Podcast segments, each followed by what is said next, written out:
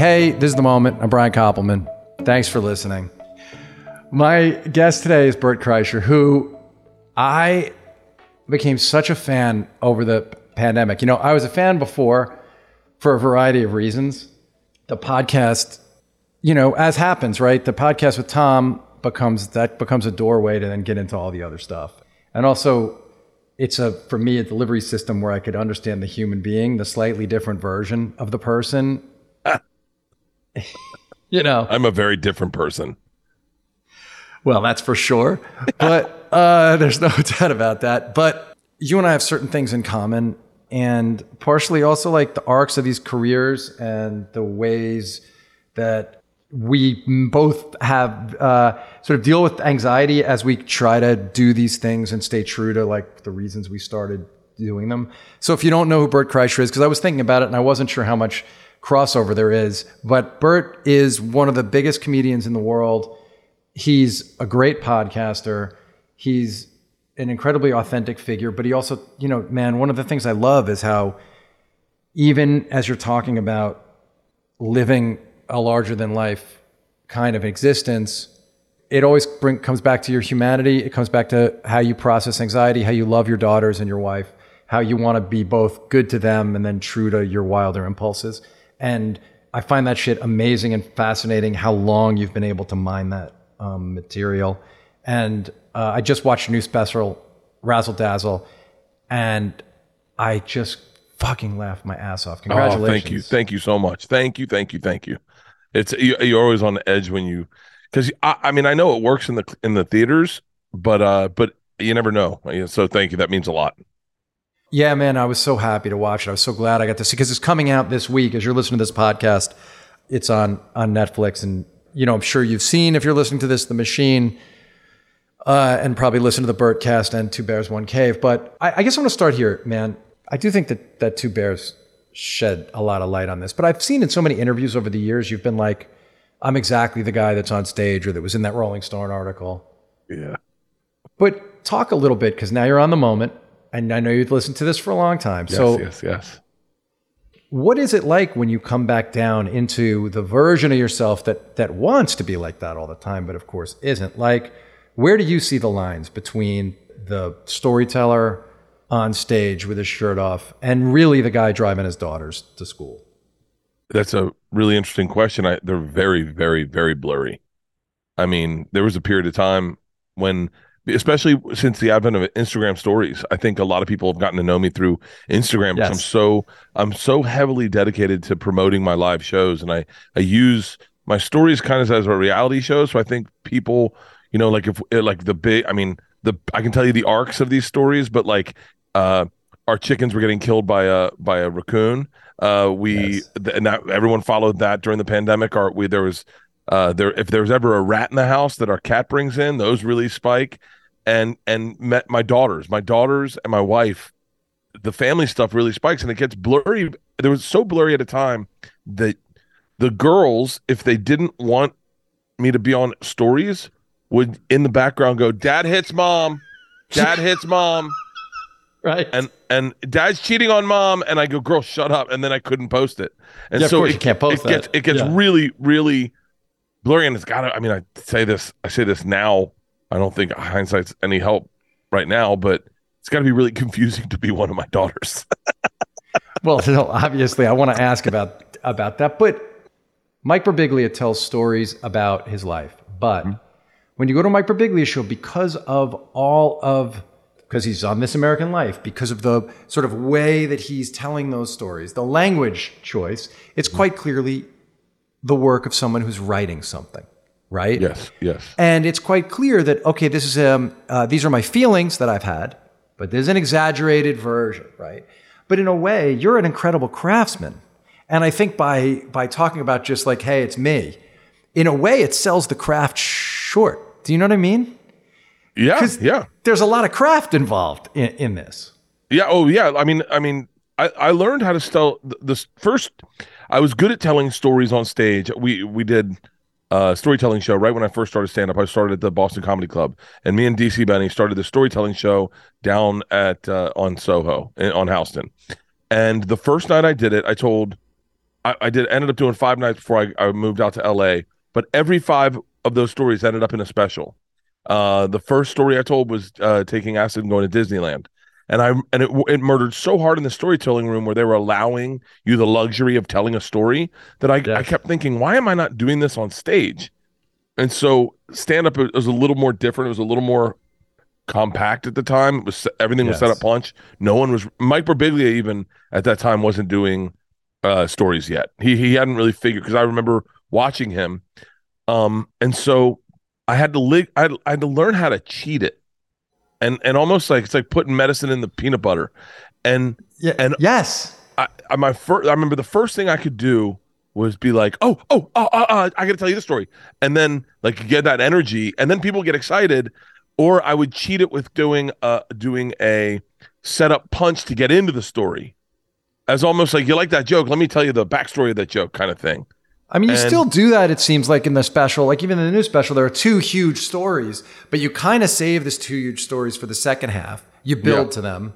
And there are a lot of jokes in the first five minutes. And then it then then there's tons of jokes fa- folded in. But I guess this is what I was wondering. Like, so Bert tells such a great fucking social commentary story. Like, and it's packaged in a hilarious thing about his kid's private school raffle. And I mean, this is what I was wondering. Like, I've been in a situation where it's half what happened and half what, even while I was there in that moment, I was imagining, like, well, what if I did this part?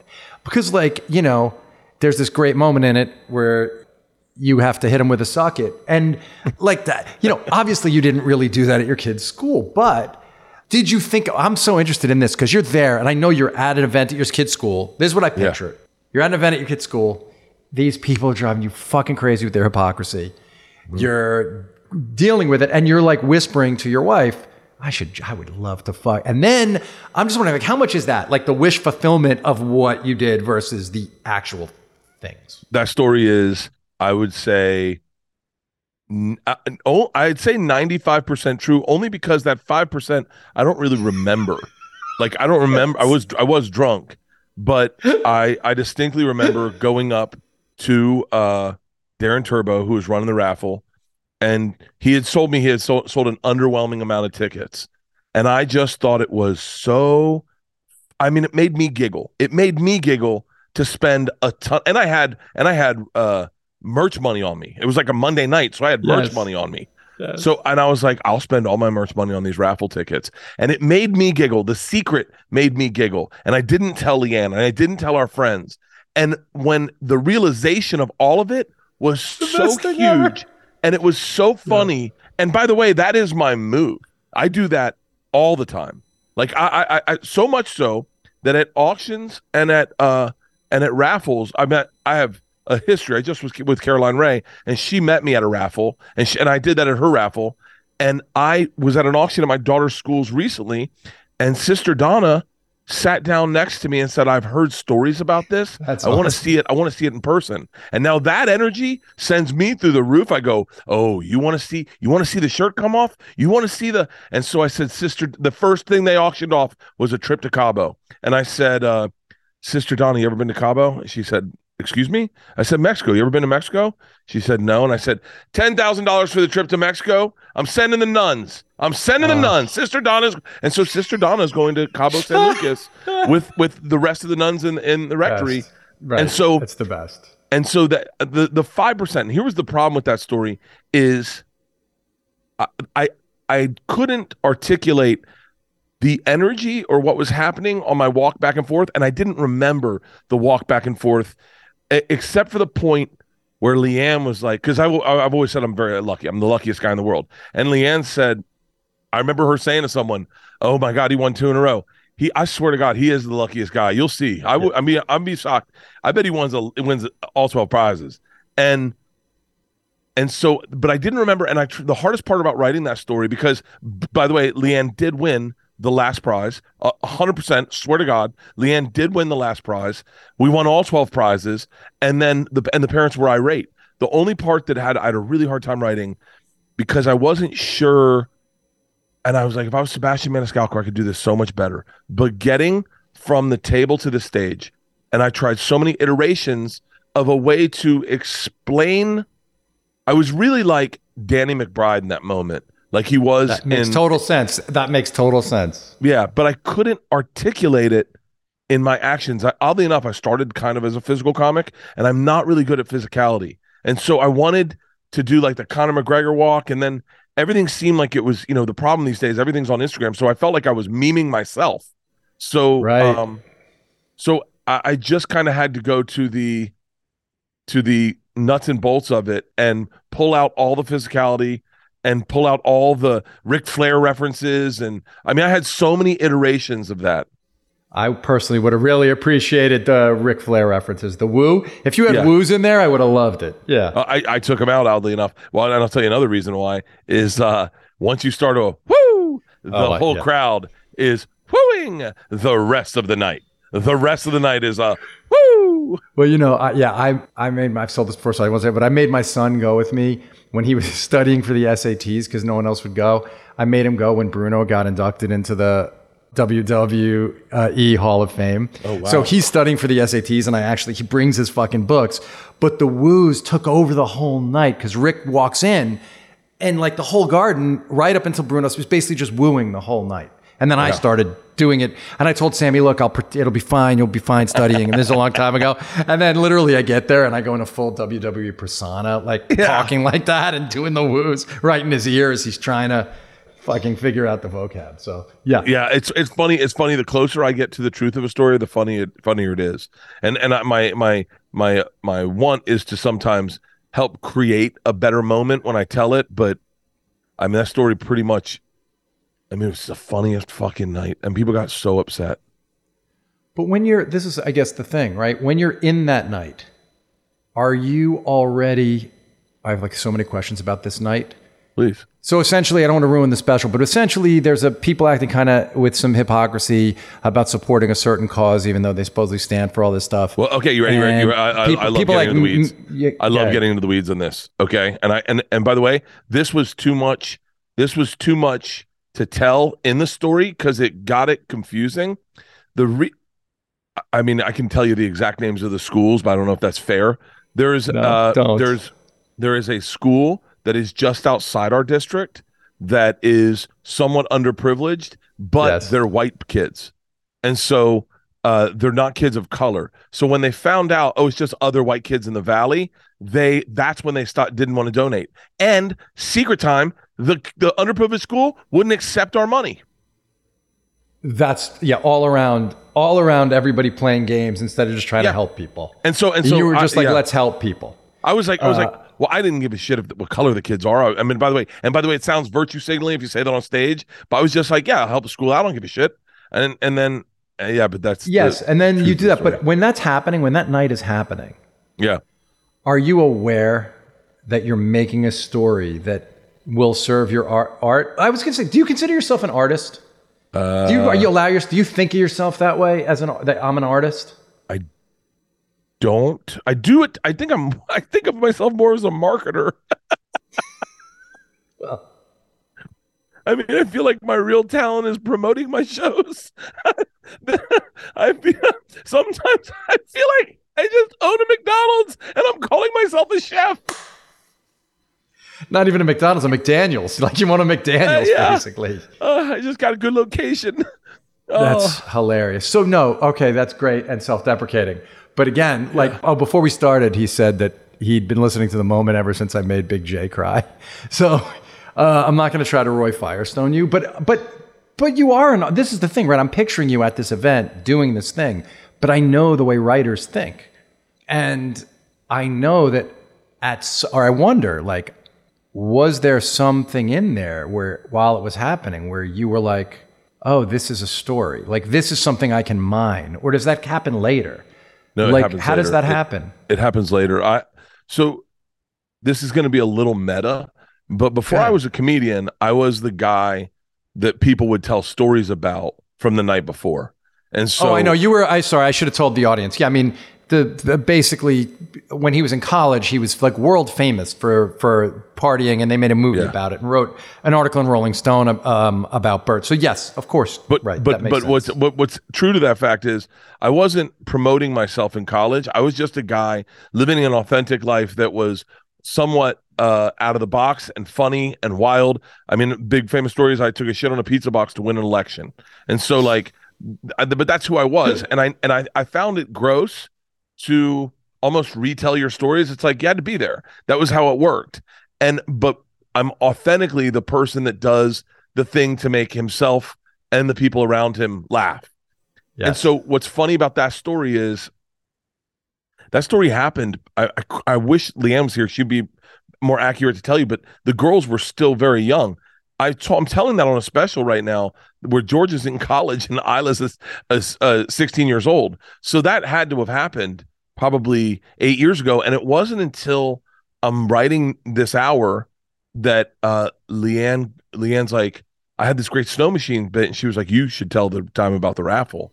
And I right, go, those things go together. Because the one is she's in fifth grade. The one, Yeah. where, um, and it was weird because the beginning of the special it was clear she's much older, but then suddenly she's in fifth grade at the Yeah. at the Oh, she's gonna be in auction fifth grade for the rest of her life. I need this kid in my act. And Right. so and so Leanne's like, you got to tell that on stage. And so and the same thing with the escape room at the end of the story. I, I at the end of the show, I was on stage and Georgia, my oldest, FaceTimed me. And I was like, oh my God, it's my daughter. And she's in college. She never FaceTimes. So I'm like, I'm I gotta answer it, guys. And she might be in trouble. So I answered it. And I was like, hey baby, I'm on stage. They go crazy. And she goes, You should tell the story about the escape room. And I was like, What was that one? She was like, Do you remember we went to the escape room and we just brought, only brought Papa because we wanted to watch him lose his shit? And then the audience laughs, right? And I go, I don't really, I, I remember it, but I don't really remember it. She's like, Remember Papa threw Nana into the trunk? And then the room laughs. She goes, "Remember you you almost you almost shit your pants in the tunnel and Papa almost threw up." And I'm like, "Oh my god, keep going, keep going, keep going." And then she's like, "And then when Papa lost his shit, do you remember? Do you remember that story, Dad?" And I'm like, "I do now, I do now." And then I told it that night, and then I worked on it, and uh, but I'm I really am oblivious sometimes to the story, to the stories that are happening around me, or if I, I don't know how to, because you know every story needs an end, and Oh, and that's, and that's the the number one thing that if you're if you're anyone's trying to be a storyteller, you got to end it. You got to you got they got to know it's over. And that one just had such a succinct ending. Yeah, that makes it, but it makes sense that it was a while because, like I'm saying, obviously the had to hit him with a suck it thing, which is Yeah. right toward the end of that thing. That's the writer. That's the art. Weirdly, that's the artist, right? Yeah, that's Going- the art, that's the artist. that's the artist in you going. Now I have to. cr- I have to take this thing that I really did. Well, you know what's want to know something really interesting about that Yeah. is I am a big proponent of going to concerts. If you're a comic and you're putting on concerts and theater shows, you should go check a bunch out also to see how what other people's shows are. And so we went and saw Steely Dan. I wanted to see how he ran his merch, and I love Steely Dan. So we went and saw Steely Dan at the Hollywood Bowl, and X Pac was sitting behind us, and uh, and X Pac was, and I know X Pac. I've known him for uh, a long time. And I said, and I introduced him. Sean is his name. I introduced him to my wife. Uh, he's with another professional wrestler who I can't remember. And Leanne goes, How do you know him? And I said, Oh, he's a professional wrestler. She was like, Oh, what's his m- signature move? And I go, Ah. Well, he's really like, X Pac's really, I go, his best thing is like he just does this like suck it thing and it's it's really fucking great. She goes, To who? And I go, Oh, just to anyone. Like he does it to ever, anyone he sees. And she goes, What do you mean? And I was like, you know, drop off. And and then and so I had this moment with X Pac where I go and then I go back out on the road that weekend. I just seen him and I was like, oh, I- I should do a little. I love little homages to your buddies or your Me- your friends. That's the best. And I go, I, Yeah. I, because I love X, Sean. He's the sweetest guy. And so I was like, I got to hit him with the suck it. And and then and then and it's a cool way. It's a cool way to be like I'm never going to be Patton and be able to tell you about uh, an Irish writer from the 1800s in my act, but but I can tell you about some stuff I do know. And like and so and so that's my my James Joyce re- my reference. No, yeah, I, right. You and I could. It's not. It's good for me. You know, I can float a little bit, but uh, between. But uh, Yeah. uh, you know, I could definitely talk to you at length about what happened the night Bruiser Brody was killed, if I had to. Like, I could Yeah. go very deep into that yeah. fucking insane conversation. So I love that you got that from the wrestler. I didn't realize that that's where. And then you knew, oh, I'm going to tag that, or were you just doing that at the end of a bunch of different shit Just- on just- stage? No, I just I it's it's sometimes it's just random where you're it's a really fun moment in stand up where your brain will go, "Ooh, you know what would work here? Oh, this is and and so as you're doing it, like my favorite version that's ever ever happened to me is the machine story. In the Oh, machine story, I had I had a, I had a bit. I didn't have an end to that bit. So the end of the story, I thought, because the end of the real moment was tonight you party with us, but it never Yes. popped the way I wanted it to do, and it left people going. So wait, did you party with them? And I was like, that, let, yeah, but it in, but I, was like, it's over, it's over. I don't want to tell, start telling another story. And so one night in Columbus, Ohio, I had this very confusing moment about when he spits vodka in her eyes. I, I, and I, I would tell a joke. It was just a nonsense joke that that some comedian was like, "Why? Why do you tell us that part?" And I was like, "I don't know. I just don't have anything there." And he's like, "Yeah, but I don't need to know that information." And it doesn't. It's not. It's not congruous with the instant. Like what she says and what he. There shouldn't be any back and forth. And I was like, "Oh, interesting." In Columbus, I go on stage, and one of the things they said a lot when we were in Russia was, "This is Russia." Like they would tell you, uh, they love to tell you, "You're not in America. This is Russia." And he, and so I, I'm just in the moment. I turn. He looks at me and he goes, "Fuck that bitch. This is Russia." And as I said it, my brain goes, "I got an end of the story. I got an end of the Ah. story. The end of the story is the end of the story is the cop says the same because the cop would say the same thing that they said." And I was like, "Oh my god, it's the greatest moment." And so in that in that story, I literally am like, I'm on stage, and the and I I knew I didn't have a pop for uh for not getting the the last number and not to ruin the story for anyone, but I didn't have a pop for it. It didn't have a pop, and and I but I needed I needed like a moment, and so the verbiage is. I cock back for my first suck it, look down at he calls a number, I look at my ticket, and I don't have that number. Boom. And so and so, but I needed the line, I cock back for my first suck it. Because it's just it's it it it flows well. I mean, it hammered me. I texted you last night when I got there to that moment, and I was just like, you know, I just hit you. I just hit you with the line because it was the. That's the thing. Because I mean, it would be fucking weird if you started referencing James Joyce in the middle of that story. Like, what has to happen for your story to have its actual fucking integrity, like unity of tone, is that thing because that's the like where you're like you're living there as a comedian, right? And it was the perfect fucking capper. I mean, that's why I started clapping when I was watching it last night, right? And I came home. I mean, this, is, you know, I came home from a fucking hard. I was on set for like, ungodly early hour, right? And then I get the link, and I'm like, well, I gotta watch because that's what you do. But I was like, fuck, am I gonna skim through this thing? Am I gonna just watch a little? but then I'm sitting there at home, just like you know, clapping to the suck it thing. And it was just great, just what I needed. You know, it was just what I needed to fucking like leave the day behind and move Oh, on. And thank that's a real thank you, gift yeah. that you have, dude. Oh, thank you. Well, it's true. I mean, it's just the truth.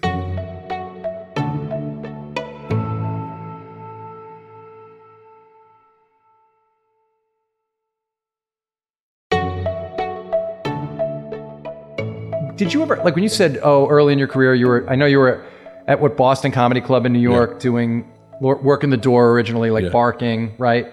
Yep.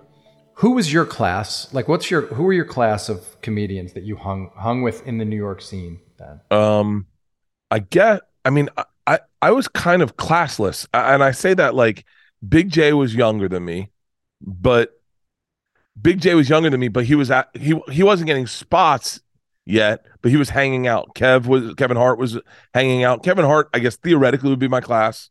Uh, Big Jay, Kurt Metzger, um, Demetri Martin, and I started on the same night, and so Awesome. Demetri is my Demetri is my like my classmate. Like I look at him and go, we start. We've been doing it exactly the same amount of time, and so um, but I because I worked the door and I and I leapfrogged so quickly.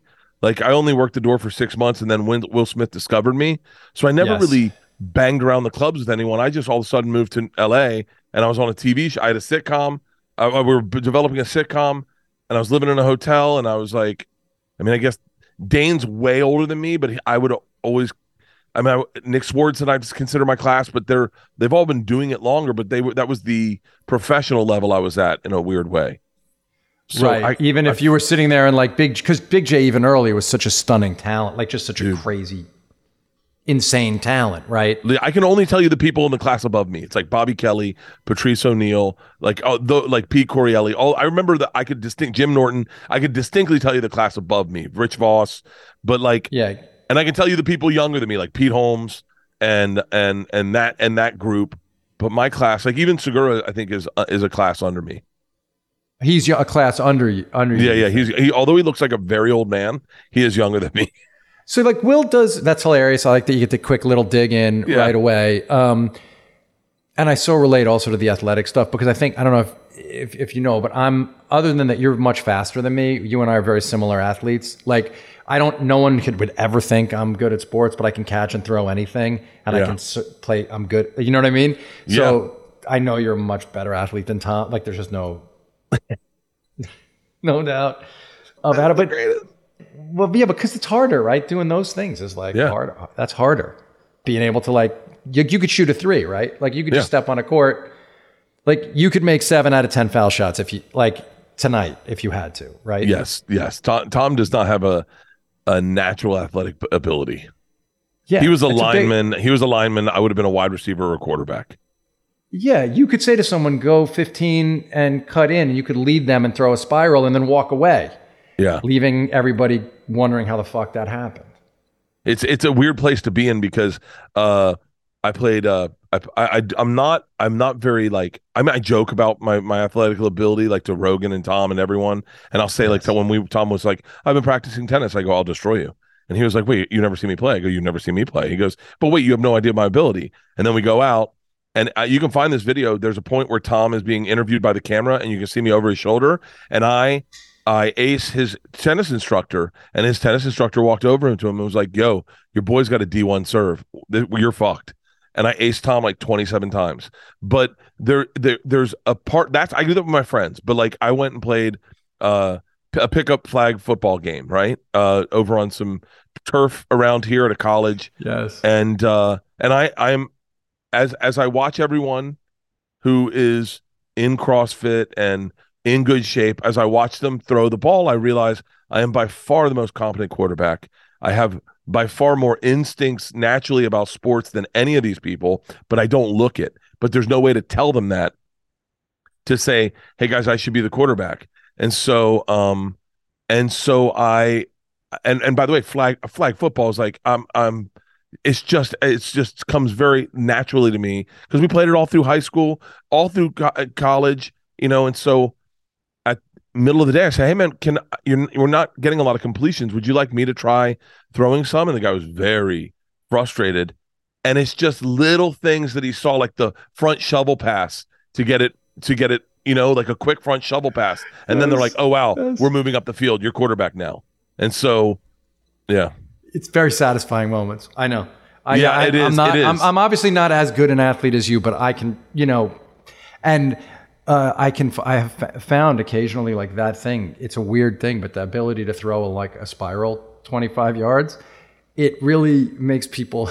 They are. It, it's very surprising and u- very useful, sort of in certain situations, to be able to do that yeah we'd be like a very like if we showed up to play two on two somewhere, we would make a lot of fucking money because nobody would think. no one's betting on us I'm saying like if we showed up and just were like, Yeah. oh, let's play some twos. Guys our age, I'm not going to go beat a lot of 20 year olds, but we- it would be fun. I mean, that would just be a fun thing to do. Uh, don't challenge Gary Gulman though. He's great at sports. Gary Gulman's extremely talented. I've played sports with Gary and he's very good at sports. Gary is I- Gary is Gary is a savage. He is awesome at everything, and he's gorgeous, and he's one of my favorite comics in the world. Well, and he's, he's one the of the best, closest. I love him to death. I love him to death.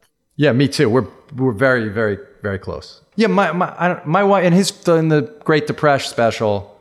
My wife's the person who basically said the stuff to him that got him to go get to save his life. Like he talks about Really? her. But he's yeah, yes.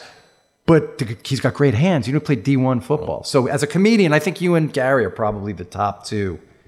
Uh, Soder's a good athlete too. Yeah, so Soder's very talented. We went and played. We do. uh We do. Um, ho- uh, I was with Greg Fitzsimmons. We were in Tampa, and my my I grew up in Tampa. My my high school asked me if I'd come back and to their baseball practice and say hi to the kids and whatnot. So I was like, yes. we filled the van with everyone. We're doing the Amalie Arena that night. Fill up the van, drive down to my high school. The kids are out there. They're excited. Um, some guys I played baseball with are still out there. They're coaching, and I'm like, cool. And then they're like, hey, Bert, you want to take some batting practice? And I was like, yeah. And I hit a home run, and and I'm 50 years old, and I hit a fucking home run at That's like insane. 300, 340 down left field over left field fence, 310, and and every, I mean, you can see it. It's online. The kids literally are like, shut seen it. up. And then I flip the bat, I run the bases, I start, and this is now this is me authentically. Is I raise my hand. I'm like, your boy went yard, boys, get it in here. And all the kids come in. We're all high That's fiving. so they surround me at the plate. And it was like, and uh, all night I kept saying, I told, I, I told Wade Boggs, I was Wade Boggs at my show. And I said, I said, I hit a home run today. And he was like, and he was like, I, I couldn't hit a home run today. Like I couldn't. And I was like, I was like, Wade. And he was like, let me see your swing. And then he grabbed my phone and he watched my swing and he told me all the points he loved about my swing. And it was like, oh, it was a great moment. That's a really huge moment.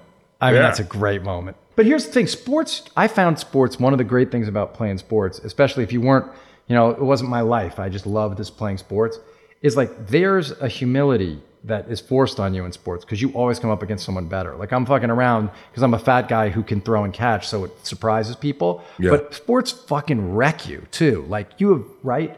And I, I wonder if you feel like it helped in your the ups and downs of the career stuff. Just lose, like you know, you've lost like losing a close game, even in pickup, really sucks. Yeah. And I just wonder if you've ever found parallels in those. The, my par- my parallel is is this. I think I apply. I think I take my stand up the same way I take my sports. Is that I I don't want you to expect much out of it, and then I want you to be like blown away. So like so like when you know. I don't I think because I take my shirt off, people there are people I'm sure that just write me off immediately and go, "Oh, what's this? Oh my god." And I listened to David Letterman one time pay me a compliment, and he said, "Have you seen this guy Bert Kreischer? He takes his shirt off, and then he doesn't mention it, and he performs spectacular comedy, and he never tells us why he takes his shirt off." And I and I think sometimes people like I can't imagine the pressure it is to be John Mulaney to be brilliant, and everyone knows it, and then you know you got to be brilliant. You know that that would be like insane, or or, or Nick Kroll, or or so many of these guys that are just brilliant, and then they got to be brilliant. Chappelle. I mean, it's got to suck to be him. It's nice to be me, where people really don't expect much, and then I can over deliver. And I think that under promise, Oh, over deliver is how I I kind of lead lead everything. That's really deep. I will say I've thought about that a lot because I realized at a certain point I went to a shrink about and I talked about this. I've never talked about this on this show, but I realized that if I showed up at a basketball court, because basketball matters so much to me when I was for many, many years, you know, 40, 50, 45 years. Oh, but if yeah, I, showed the, up, I remember the day. I remember, the day I fell in love with it. well, okay, tell me that. I won't forget what I'm going to say. No, no, Tell no, me. oh, no. I uh, uh, it was um, the Michael jo- Jordan dunk contest, and Oh, yeah. I was against watching Dominique, All-Star- the one against Dominique. yeah, and I was watching All Star Weekend, and there was something beautiful, and they and they showed a highlight reel of Dr. J, and I was so blown away, and I was like, all right, this is my sport. I'm gonna play for the rest of my life. This is it. I got it. Uh, my dad got me a a, a a backboard and a hoop for my front yard, and I would be out there. I would go out there, and, and sadly, I stopped playing basketball because it leans really close to my OCD. Because I would go, all right, if I make this shot, then dot dot dot will happen. I know. and so, um, I know. and I was doing that at a young age. I was doing that at like t- at like ten. You were is- evening. you were doing evening OCD evening at a young age. oh yeah. Oh, oh yeah. Oh yeah. Yeah. I want to find out when my trauma happened because I know it had to have happened. I just don't remember it. But uh, you'll get you'll get there and it could be a series of traumas also the trauma could have just been the dad your dad like the way your dad tre- treated you like the not being considered good enough in his eyes to you right which you've talked about a lot and that yeah, he was. My dad's just very. My dad's very matter of fact. Like he didn't want to get your hopes up for something that wasn't going to happen. He lost his dad when he was thirteen. So like when we played baseball, I played with this guy named Brad Radke, who ended up going to the Twins. I played with a number of people, Mark Valdez, Troy Carrasco. They all went out and played professional baseball. And I remember saying to my dad at a young age, "How come no one says that I'm going pro, but they all say Oh. that they're going pro?" And my ba- my dad's like, "Oh, buddy, you, you just don't you don't have what they have. I mean, there's something special about them. And Oh. you'll and he goes, You'll find your thing. You'll find your thing. And and and maybe you won't. But I mean, that's just don't get your hopes up. You know, these these these these these boys are exceptional talents. And they and and as as we got older, you realized how much their pacing was so much different than ours. I mean, Dude, did I gotta just ask though? Did that fucking hurt when he said that? I know he said you'll find your thing, but like, like you've talked about this a bunch, and I mean, even just looking at the trailer for the machine, I can tell, like you're, you're, you know, and the way you've over the years just dropped enough hints about this. So, like, obviously, earning his respect mattered a great deal to you. oh yeah. And, but like seriously, when someone says that kind of thing to you, when you're trying really hard, I just have to think that it was fucking hurt. So, like, I think it inspired me to try harder. Uh, I think I, you know, I don't know. I don't know. I can't really apply the emotion. I can't figure out what emotions were applied then. But I, all I do know is that the first, I mean, it was such a powerful statement that uh, when I, the first night I tried stand up in Tallahassee, I got home and I called my dad and I said, I found the thing Brad has for baseball. I found it. And he went, then you got to chase it. Yeah, that's the best. That's I Yeah. mean, that's like you know, my dad just died and three months ago. Very sad, and I loved him. But I remember when I had to make this big confession to him that I was going to try to be a writer, and I was so fucking scared of saying it because of all these different expectations. And I was old, you know, and I had a, I was married with a young kid, and uh, I wasn't going to quit my job, but I still was like, I think I have to. And he just went, if you want to write, write. And I was like, right. Yes, of course. And Yeah. but it was just like that was his belief in a way. It was just like, okay, well, go do the thing. Don't fucking talk about doing the thing. I don't need to hear you talk about it. Go, go fucking do it. You know. Yeah. But what I was going to say about the sh- the shrink thing was, I realized that if I walked onto a basketball court and nine guys looked at me like this guy's going to suck, Yeah. and the guys on my team didn't want to pass to me, I was inevitably, no matter what, within seven minutes of the game starting, four different people were going to go, that's a shooter. Don't let that fucking guy shoot. Stay on him.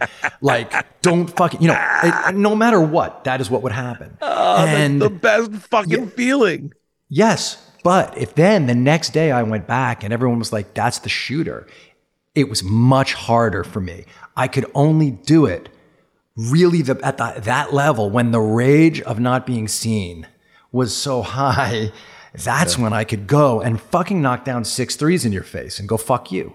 But then if everyone was like, oh, he's going to be great, it was much harder because I, the proving it was what like allowed me to fucking just like hyper focus because of all Yeah. the shit. Um, like the ADHD and everything else. It was kind of like the equivalent of taking Adderall. It was like, oh, you don't want to pass me the ball and we're losing? Like your quarterback story, it was like, okay, I'm going to get the fucking rebound, dribble down, and make a three from 30. Now can Yeah. we, now will you pass me the ball? Yeah, Like, yeah, yeah. You know, uh, We we did we did we did home run derby. We did home run derby the, with all the comics in LA. It was a big group of us, maybe like 13 of us. And we went out to Pan Pacific Park where there was a softball field. Now I don't think these gentlemen knew the difference between a baseball field and a softball field, but I definitely did. And I noticed that the fence was not that lo- far, and I was like, and I was like, and they're playing home run derby. I think we're playing Brett Ernst, me, Steve Byrne, Mike Young, uh, Steve Rannazzisi, Ari Shaffir. I mean, everyone from the comedy stores out there, and they're none of them are are they're all athletic, but none of them are are like competent baseball players. And the first round, I hit 17 balls out of the park, and they were like, "What the fuck? You're oh, God, his name's Bert Crusher. Holy shit!" But I and and and that I I I was not that kid growing up, but I was definitely that kid in college. Like when in college, like I went in the fraternity, and they were like, "Hey, we're playing uh we're playing intramural softball," and I was like, "I'm out." And they're like, "Why?" And my buddy Jeff Hartley knew that I could play. And I was like, I don't really give a shit. I'm not competitive. I don't, I don't, I don't, I don't care. I don't give a shit. And they're like, we need an extra one. And I was like, okay, fine. And then they're like, Bert's playing right field. And I, I didn't say a word. I didn't That's say a word. I basket caught every ball. And then when I got up, I hit a fucking dinger way beyond where the guy was. And, and that when they the look on someone's face they're so that's so much re- more rewarding i think it's what i miss about like early stand up early stand up when no one knows who you are and you go out and you can murder and you can and by the way when you're a club comic you got that muscle down pat i can ask you a question and then give you a joke based on your answer because i got a ton of them i mean i, I it was it was like it, it that that is my favorite stand up that you ever do is when no one knows and then people come out to you after and go, Who are you? And you're like, Oh, I missed that.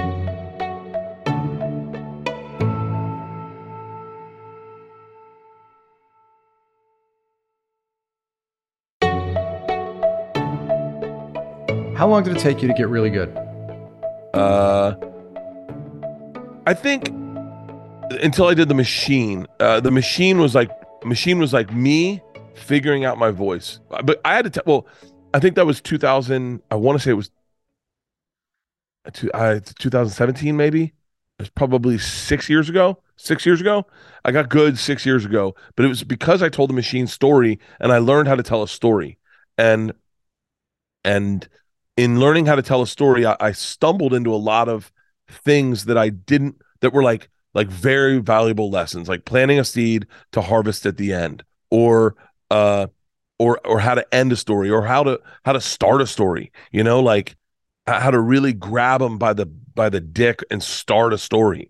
And so um I, when i did the machine that that special is is is really good when i did secret time i think i had figured it out i had figured it out entirely and i had and i and i mean this is really in the weeds but i'd also i was wise enough to know that I didn't know everything.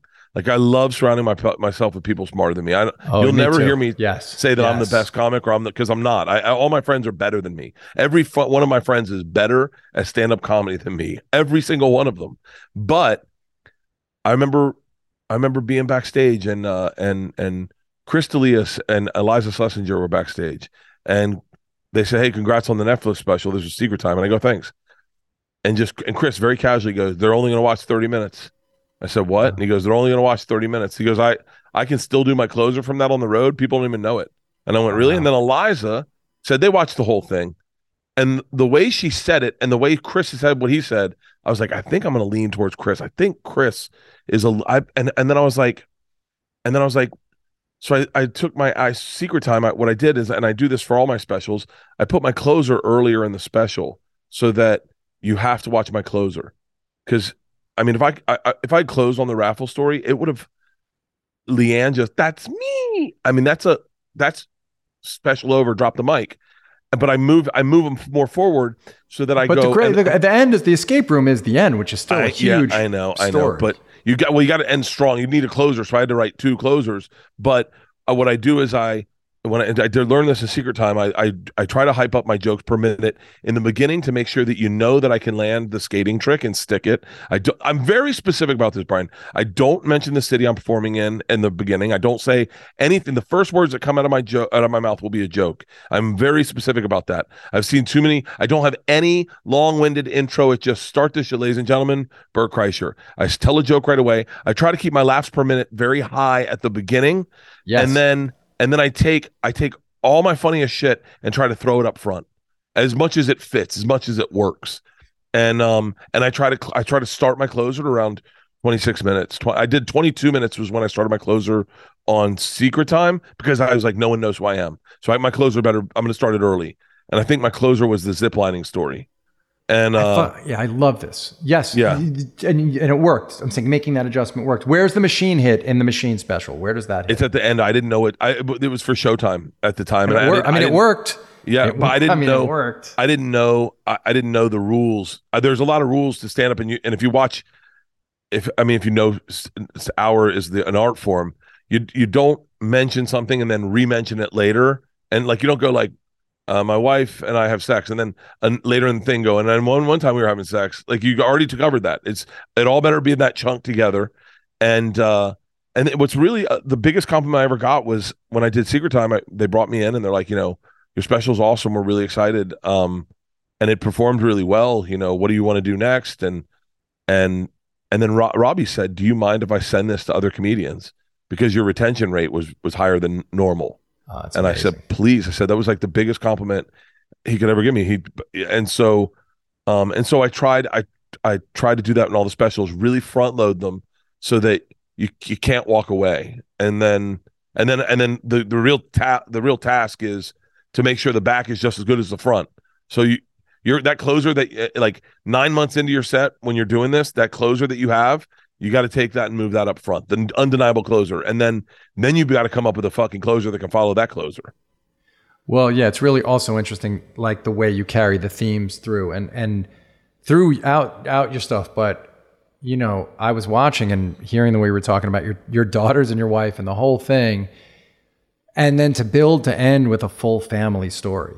That's really Oh. about the family from where you started and the thematic unity of that. I thought was, and you're smiling because, like, yeah, like that's really intentional and a beautiful, really hard to pull off thing, right? Which is you don't say, oh, look, what you got to understand about me is I'm the happiest when I'm doing this silly, crazy shit with these people that I love. Yeah. But that's what you're left with from watching the special is that those are the people that your daughters are getting the biggest kick out of what you're doing of oh, anybody. right. yeah, And that's I mean, on purpose, right? I mean, you're consciously doing that. Yeah, I'm conscious. The one thing that I was very conscious in in this special is uh I wanted I I the inside jokes sometimes make you giggle and and I I stumbled on it because I would I would do an accent of LeeAnn.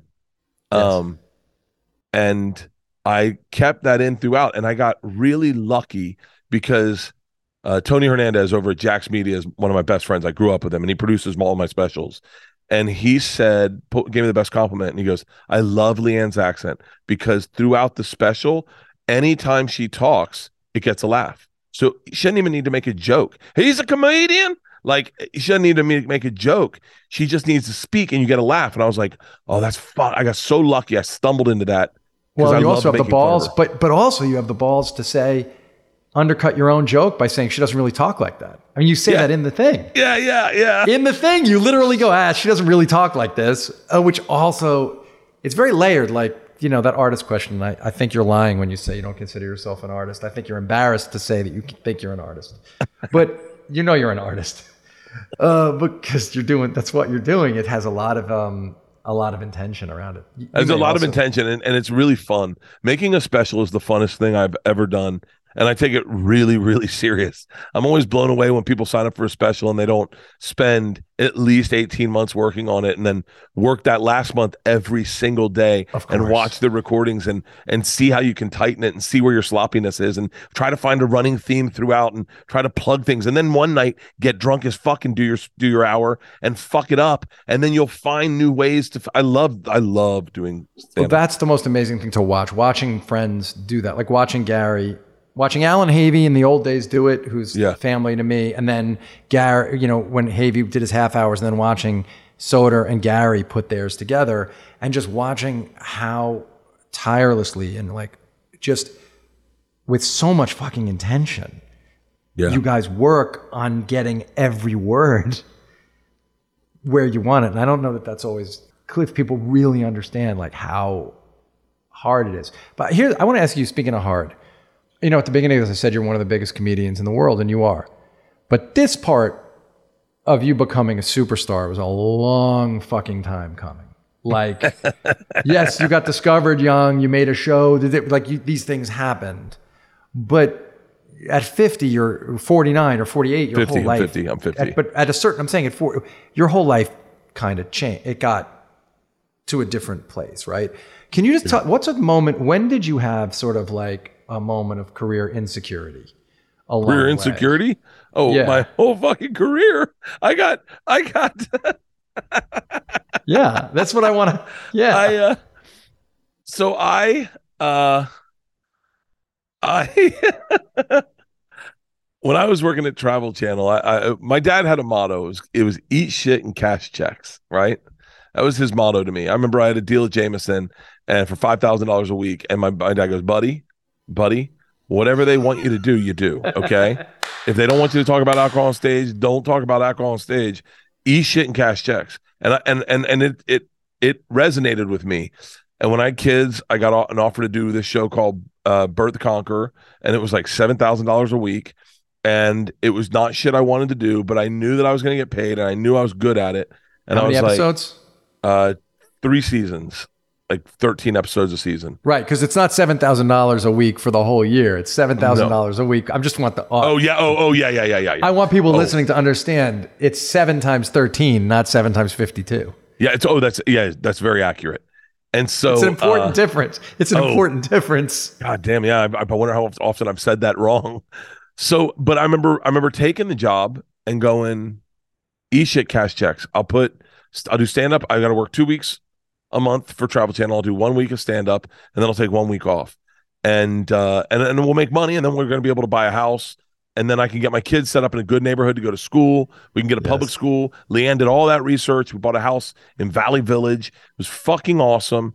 Uh, life's going good. I'm doing podcasts.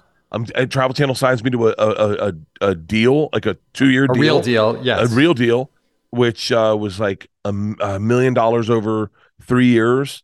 And you know, which right? it was You're uh, set. Then you know Oh. you're making three thirty a year. You're in plus commit comedy. You're great. the greatest feeling in the world is the day I got that deal. I remember we opened a bottle of champagne and I exhaled and I went, I don't have to worry about money for three years. I don't have to worry about fucking money. In doing that, I was compromising everything. I was supposed to do a show special at Showtime and I hadn't done it. I was supposed to do a development deal over at NBC. I, I kind of bailed on it and it just was like, I, this money is paying for things. And I was like, hopefully I'll be like the Bobby Flay of Travel Channel, the Andrew Zimmern of Travel Channel.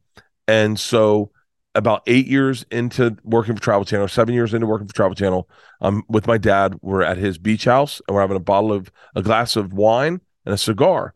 And my dad goes, I'm, I'm probably 44. I'm to guess. I'm to, I'm probably 43. And my dad goes, so, so what's the plan, buddy? And I Uh. go, uh, well, I mean, hopefully I get signed to another deal at Travel Channel, right? Eat shit, cash checks, dad.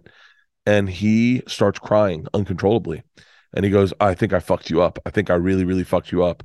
I, I think that's for me. That's for people without talent. But you have talent.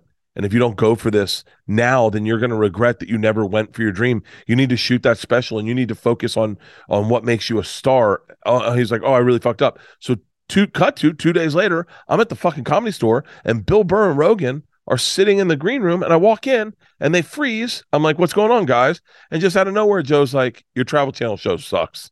He was like, "We were just talking about it. You're not that guy. You're not that guy. You should get away from that shit."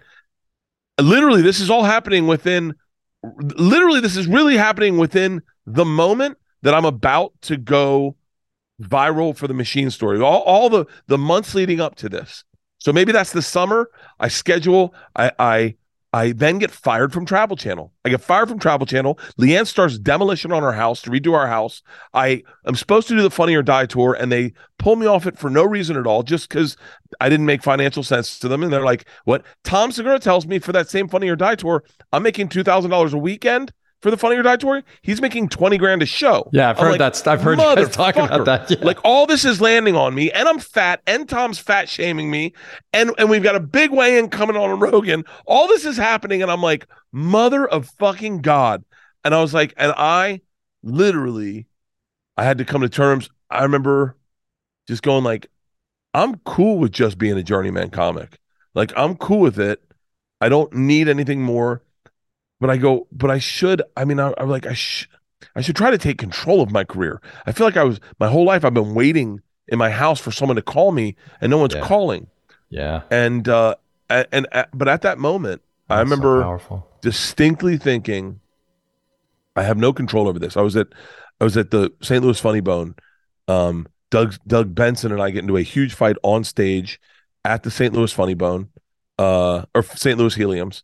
We get on a fight. It then gets released to the public on his podcast, Doug Loves Movies, and and the next morning I'm doing radio, and the manager, a, very, I, I mean, I would definitely probably say someone on the spectrum said to me as we're driving past the gas station, and I'm looking at the gas station and I'm watching this guy in basketball shorts and a tank top and slides who owns the thing. He's smoking a cigarette. It's a it's a it's a St. Louis like gas station pick and go or whatever. And I'm looking at him thinking, I bet he doesn't worry about his career. I bet he doesn't worry about Ah. like I remember going like I bet he doesn't worry about where he's going to be in 5 years. I bet he's worried about today. That must be a nice feeling. And then this guy says to me, "So how much longer are you going to be able to do this?" And I go, "What?" Oh, whoa.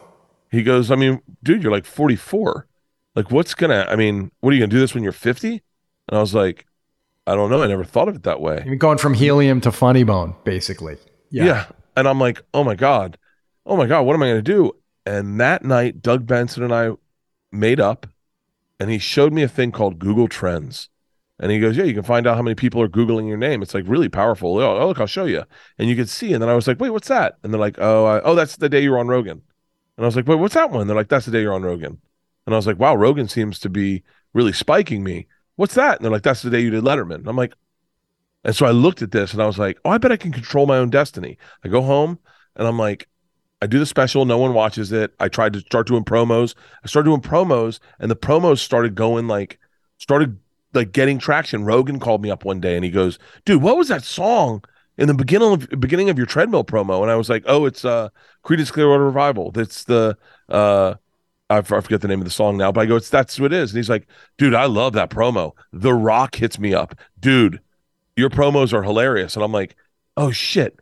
And then I look at Google Trends and I realize that as I post these, I'm getting spikes.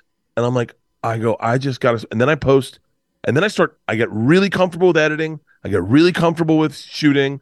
And this is all, by, by the way, while I'm working at Travel Channel, even before then, I had been doing it. But I started thinking, all I got to do is spike. And if I spike, I'll sell tickets. And if I sell tickets, I'm in control of my own destiny.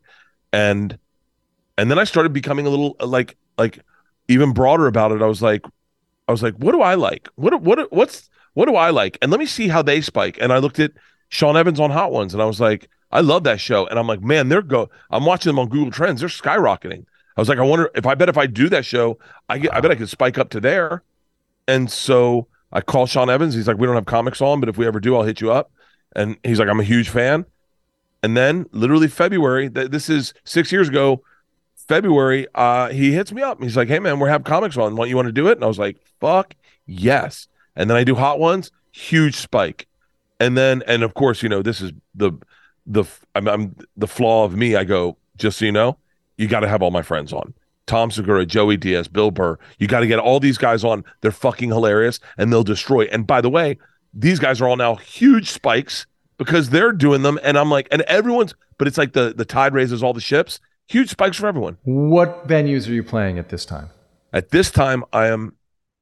Well, the machine story goes viral. Tom and I do the weigh-in on Rogan. We do two days in a row, and on the first day that we do the weigh-ins, the machine story goes viral, and and I'm looking at the spike from Rogan on Google Trends, but all of a sudden it's way high, and and uh and I was like, I was like, what the fuck? And then I see it's going viral, and I'm like, oh shit.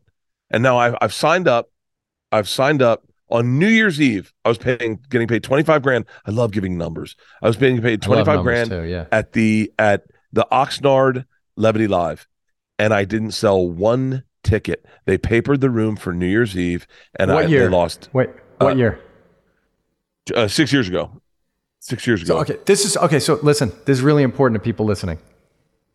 This is this is true, right? You six years ago, Yeah. New Year's Eve, Yep.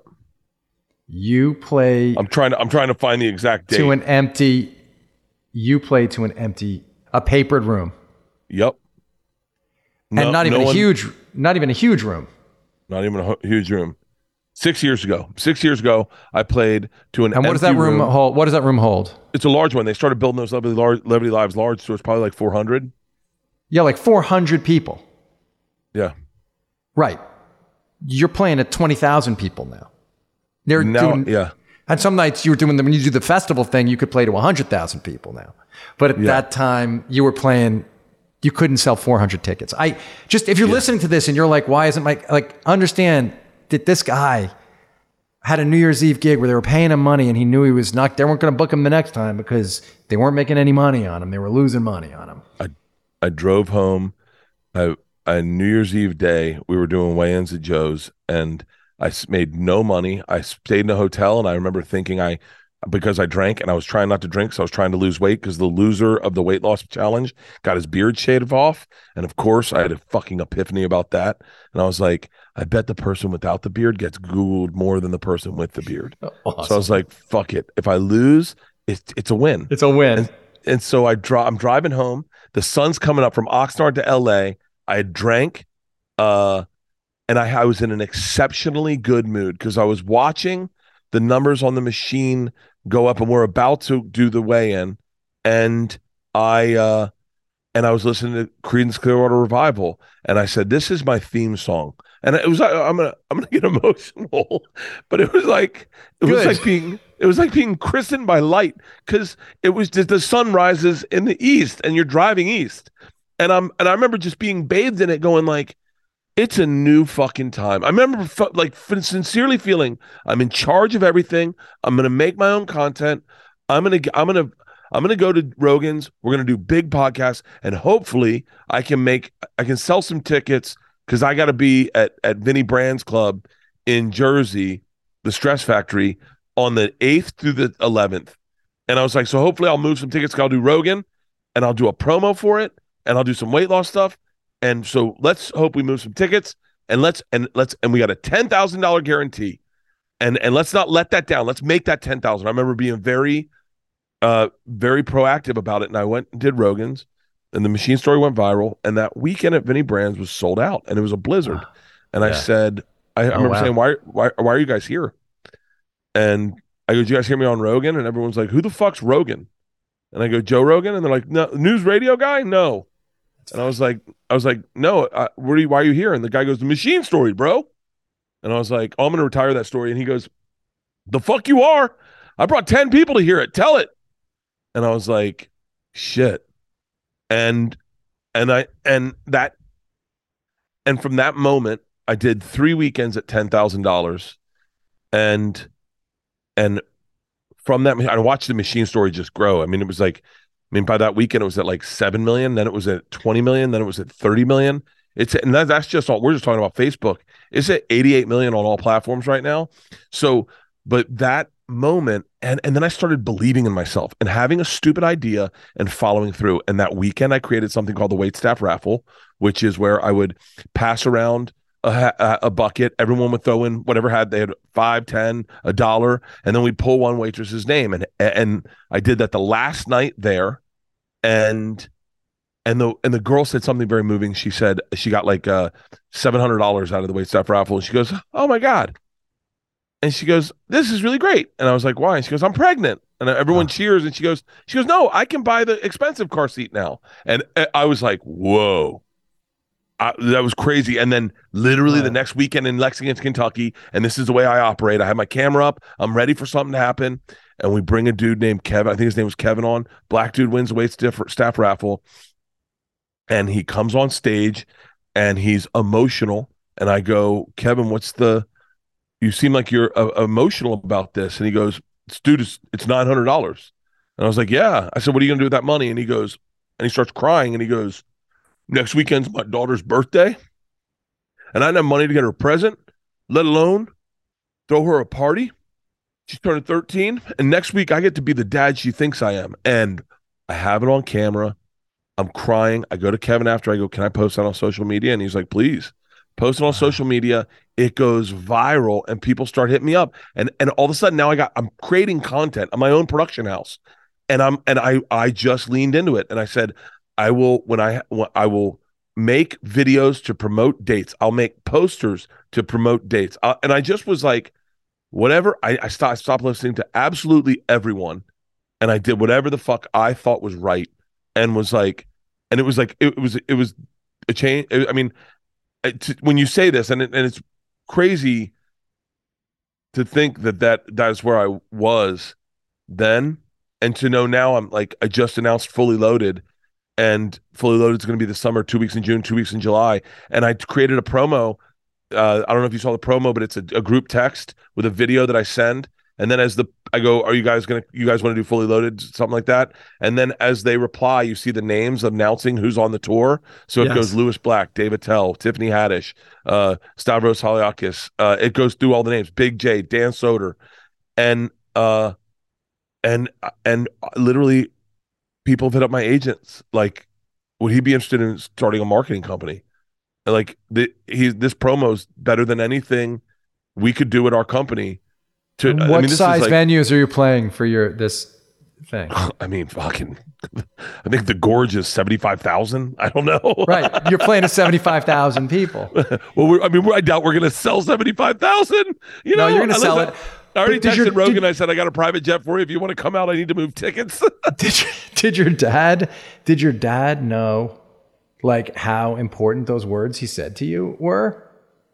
Like Oh, when he when he cried and he was like, uh, "I fuck, I like did the wrong thing by you." Like, had, does he uh, know that that plus the ro- you know plus um, Rogan and Burr and the thing that those two things made you kind of set you off on on this other axis to go into? Does he is he does he know it? I don't think so. I don't. My dad, my dad defers everything. No matter what story you tell him, He'll just He's say, like, he's- "Nah." he's like, Dad, you have a horrible memory. That's not how that happened. And you're like, I mean, we have this joke in our family about when we owned a van, and my dad legit says we never owned a van. And me and my sister Annie are like, we definitely had a van. You dropped me off at, co- at, at, at in first grade. You dropped me off in a van. And then my sister's like, we picked up Aunt Judy in a fucking van at But the wait, airport. do you? I guess, but what I'm asking is, do you finally feel like uh, you got his approval though for this? Like you did oh, the I thing? have his. I have his approval. I have. I have nailed his approval. I have. that? How's that feel? Um, I mean, it's- I don't know. Pretty good. good. Good. Yeah, yeah, pretty Yeah. good. Good. I'm so glad. To, no, it's great to see that it still moves you this much because you've talked about it so much. Him, it's great that you know you've earned his approval, and I mean, he was. He was. you in this way. He was. Uh, you know, my dad. My dad is uh, a very interesting man, and uh, I did Amalie Arena uh, a couple weeks ago in Tampa. It's like I don't know, 15, 17,000. And uh and it sold it out and I got him a box and my him and my mom a box and I said, Bring your friends. Uh they I got him a sprinter van and brought him to the venue. Uh they went up to the box. My dad's never seen me do stand up. He's never seen me do stand up. And so uh That's wait. The first time he saw you do stand up was in an arena. the first time he saw me do stand up live. Yeah. was a night been- you're making a night you're making like a million bucks. Like he hasn't seen it until then. Yeah, so he and he and he's been to my shows, but he'll never go and watch me. He'll sit backstage and have a drink, but he won't, won't listen or watch me. It makes him nervous.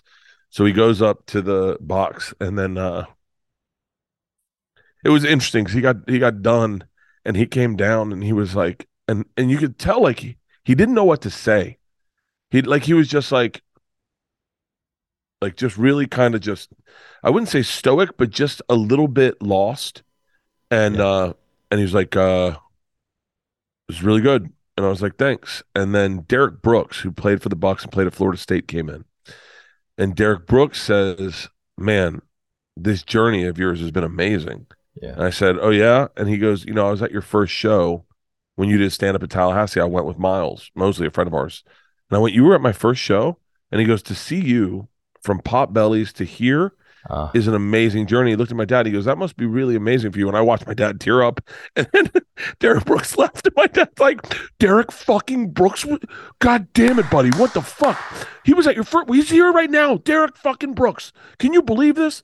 And and my and my, my Wade Boggs sat in the box with my dad, and uh and I, I think he I think he's overwhelmed, and I, I think sometimes it's like de- declawing him because he doesn't know what to say to me. He doesn't know the advice to give me. He doesn't. I remember. th- I mean, it, it's it's like I I said to him during the pandemic. I had my bus come out, drive out to Tampa, and pick them up, and then had him drive out my bus. And my dad's like, I, I wouldn't even. Well, we should split gas. And I go, Dad, it, the gas is not the issue. I'm housing a dry. uh, Dad, please don't worry about it. And he goes, just tell me how much it is. I'll cut you a check. And I go, Dad, I'm, you're not going to do it. And he goes, Buddy, tell me. I go, it's eighteen thousand dollars. He goes, What the fuck? He was like, I, God damn it, what the? And uh, and then, and I mean, even at like, even uh, I've I've flown them private before, and he just is like, he just, he goes, I, I don't even want to know how much you paid for this. I don't even want to know. And I was like, Good. And like the big thing now is is uh I do a thing called private suite out of LA. Uh just a lot easier for me. I get anxiety flying and and it's but it's twenty five hundred dollars uh to get a private room and then they take you directly to the plane. It's it's it's it's extravagant if you don't consider the fact that you sh- technically could be flying private, Yeah. but I would I'd Yes. rather fly commercial. The planes are a little more stable for me. It's a little safer for I don't know. I like it better. So that's my extravagance. Is I I, I pay twenty five hundred dollars. Our whole crew goes there, and we can hang out and chill and get burgers, and then they take us directly to the plane. So I do it for my dad and my dad mom, and my dad goes, "Now that's fucking nice. Now this, buddy, this is what I'm talking about." And he goes, uh, "Why don't I tell me how much it, it is to reimburse? I'll reimburse you." And I I go, "Dad, I I don't think you want to know how much it is." And he goes, he goes, "No, no, no, no, no. Tell me. Just give me a give me a number." and I'll and I'll and I'll and I'll pay it. And I said it's twenty five hundred bucks a, a flight. And he goes, hold on, hold on.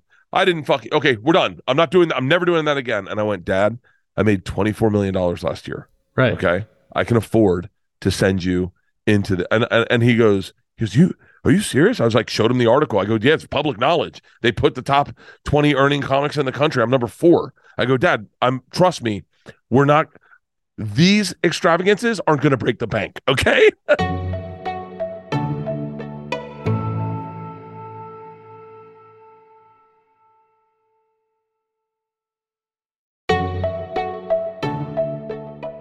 How does it? All right, I got just a couple more questions. I know we're over time, but you're used to doing long podcasts. I know. I got to I- I ask you a couple. I could talk to you I- forever. good. I got just ask a couple more questions, which are Sure. like, related to this. And you've talked about this on on your various podcasts, but I got a couple related questions. Okay, one.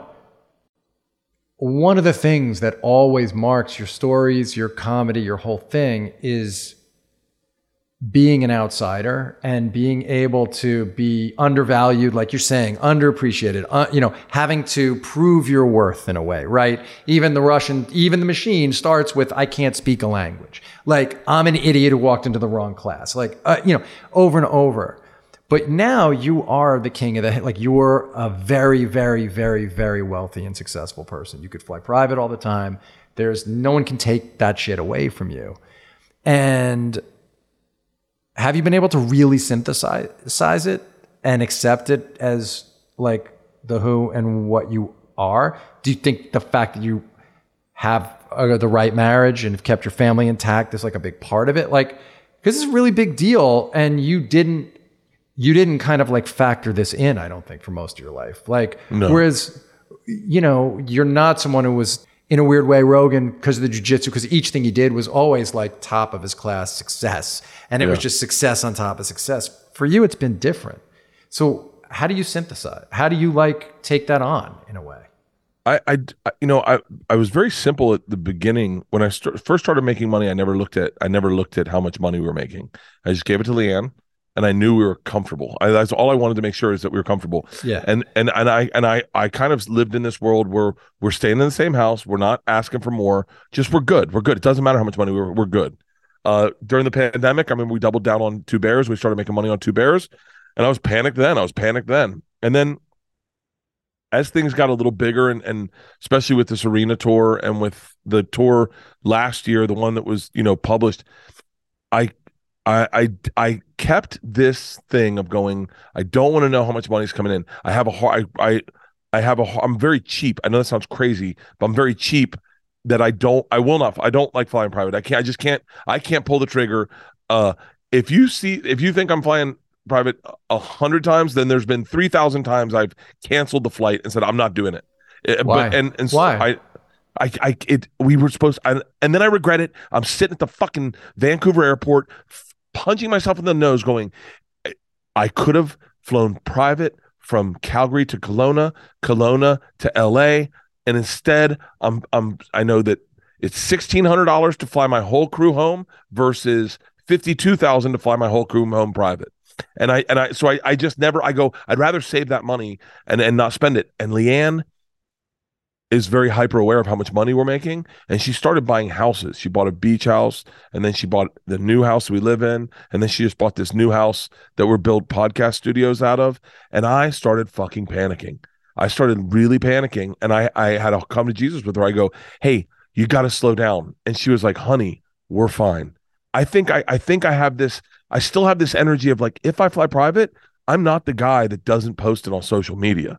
And and I and I talked to the Right. Iliza about this the other day. I go, I go, Iliza, a regular person, a regular human hosts private flights. That's it's a baller fucking move. It's the coolest thing that may happen to you in your life. It's fun as shit. I make everyone that's on my private jet post pictures of them on my private jet because that's what regular people do. The second I start going, I don't want to show that side of me, I start feeling disingenuous and I start feeling like I'm no longer me. I'm no longer accessible. like it's smart to show it. You got to show it. It so is. I, It's, dude, it's I just, who I just started yeah. testosterone yesterday, two, day, three days ago. I'm telling everybody. I'm telling everybody because I, I go, if I start. You're on the I- reverse liver king. You're on the reverse liver king path. booyah.